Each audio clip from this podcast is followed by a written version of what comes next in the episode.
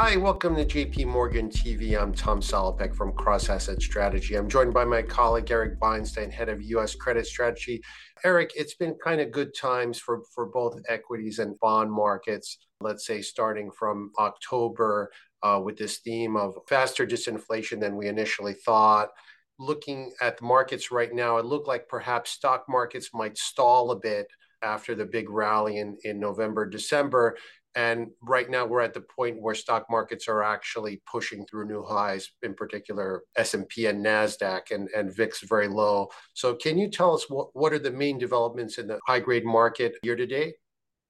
Sure. Thanks, Tom. So also, uh, we've had a strong market uh, uh, the last two months of last year and so far in January. So month to date, the spread on our high grade bond index, the spread over treasuries, is five tighter to 109 basis points over treasuries. Just for context, this is only four basis points above the 15 year low or the post financial crisis uh, tightest level. So we're at 109, and the tightest we've seen since 2007 was 105. Spreads are uh, very much at the tight end of their recent range. Now, yields are higher. Yields are about 21 basis points higher because the treasury market has moved. And so the, the return on high grade is actually minus 1% year to date. But the focus of, of investors is on the spread over treasuries, and that has, you know, there continues to be strong demand and it's rallied.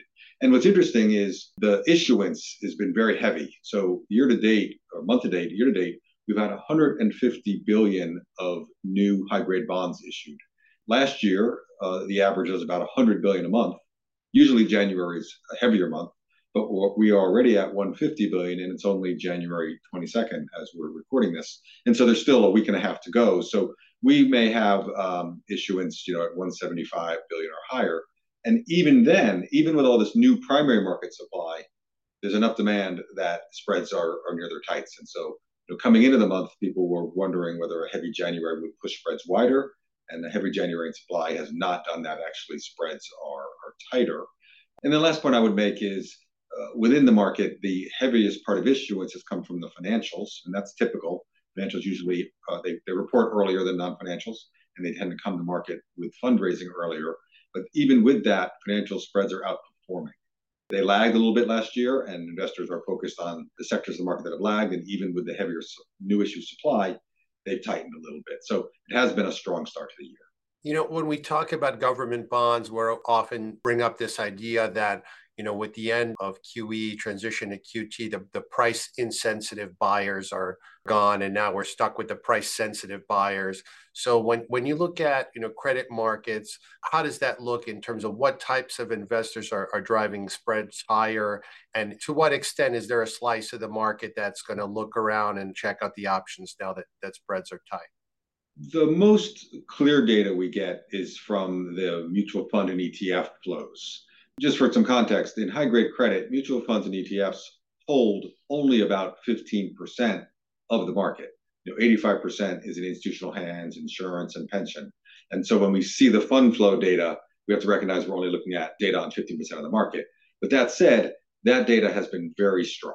Retail investors have come into the year, and I think the sort of you know bonds are back theme that yields are attractive remains the case. Of course, yields are down from their peaks last October, but they're still quite attractive versus their sort of 10 year history. And so I think retail investors are, as they're doing sort of their year end, new year asset allocation, high grade is, is benefiting. Also, we don't have direct evidence, but anecdotally, pension funds are, I think, are pretty active.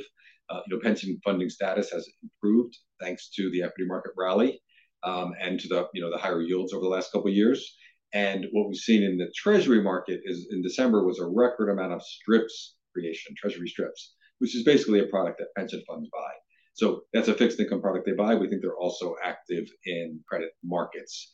Where there's probably a little bit less activity is from overseas investors. You know, hedging costs remain high in some markets, particularly for the Asian-based uh, investors, because you know the Fed is, has not yet lowered rates.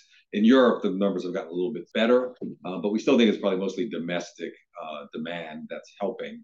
And in terms of the you know yield sensitive or not yield sensitive, I think what's happening is many investors agree with the JP Morgan view that yields are going to be lower as the year goes on. The high grade asset class is sort of the longest duration fixed income asset class. You know, the index overall has got a longer duration than the treasury market. Um, and so if you believe in, in yields coming down, you want to have longer duration, and that's where high grade fits in. And so I think that's part of the demand as well.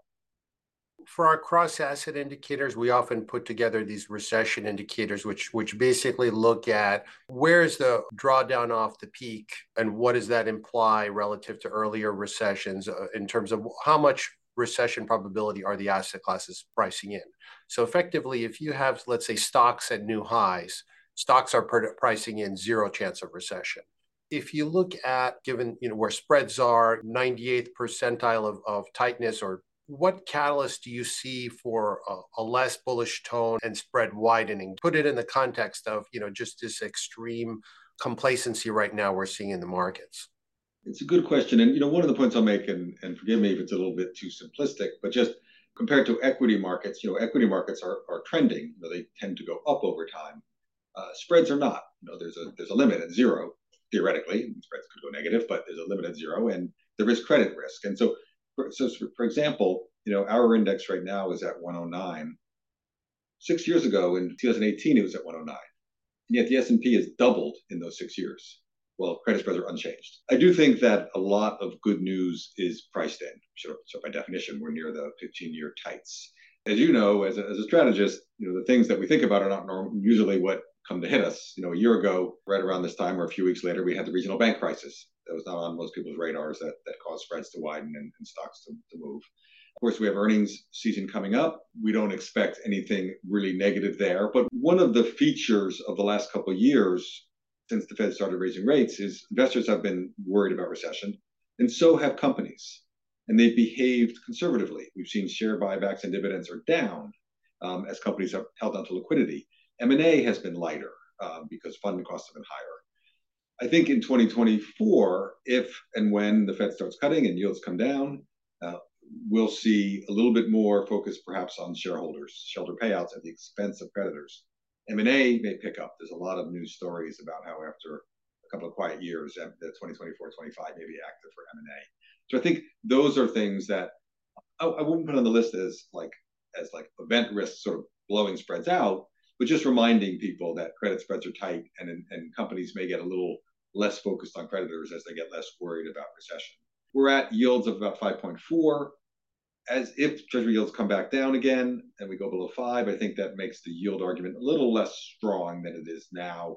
Of course, there's geopolitics that we all are reading about every day in the papers as event risks.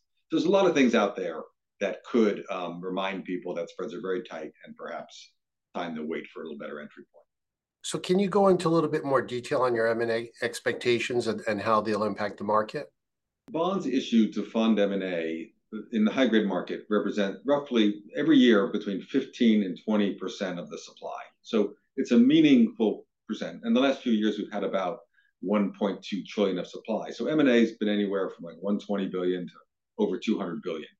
In equity markets, M&A is usually a good thing. Companies being taken out at a premium. In, in credit markets, it's usually neutral to negative because it means more debts issued. So there's just more supply bonds. And also, it could mean more leverage uh, being put on uh, the acquired company uh, or the acquiring company adding, uh, adding, leverage to, to fund the acquisition. Um, the M&A that we've seen over the last few quarters has been mostly equity financed. So hasn't really been a negative for credit. In some cases, it's meant consolidations that have led to improved credit quality. But over time, historically, especially as markets get more bullish, and if M&A picks up, the more negative kind could come in, the leveraging kind and supply kind. So we're watching that closely. You know, we do continue to have an administration in Washington which is you know pretty vocal, focusing on antitrust, and so I think at least for this year, uh, large deals that would require Justice Department approval are probably we're not going to see many of those. But of course, we have an election at the end of the year, so that could uh, change that math depending on how it comes together. In our asset allocation, we've been a bit more bearish on high yield than, than high grade and happy to be long high grade up till now and, and high yield worried about the spread tightening and, and default risk. So how are you thinking about high yield relative to high grade right now? High grade is basically flat on the year. You know, it's plus seven basis points, why high yield is plus seven basis points, while high grade is minus five. So high grade is outperforming a little bit still high yield spreads at 384 are still you know quite tight. So I, I wouldn't point to too much of a divergence. But uh, I think the fact that investors are focused on duration and the high grade market is longer duration, and also financials have been the uh, leading the spread tightening, and most financials are high grade rated, not high yield rating, is part of the reason why high grade has uh, outperformed. In terms of default risk, we actually think that default rates are going to tick down slightly in 2024 versus 2023. In both years, they'll be about 3%, which is the long term average, actually, around 3%. Um, but just based on looking at the names that are trading at distressed levels, which we usually have a pretty good window on because it kind of takes a while for companies to get in trouble before they file, we, we sort of have a, a window in that. It looks like it's going to tick down a little bit. Now, that will depend, of course, on economic growth and how that plays out. Of course, as you know, JP Morgan does not expect the recession, although we expect growth to be slow in the middle of the year. Um, you know, if that proves to be more negative, then default rates would be would be higher. I think that as people look forward to 24, 25, you know, there is a, a maturity wall that's coming up more in 25. And so we'll see how default rates evolve over the next couple of years. Uh, but near term, high grade is outperforming thanks to uh, the longer duration and the focus on financials. Well, great. Thanks for joining us, Eric. Thanks for that update. And thank you all for tuning in to JP Morgan TV.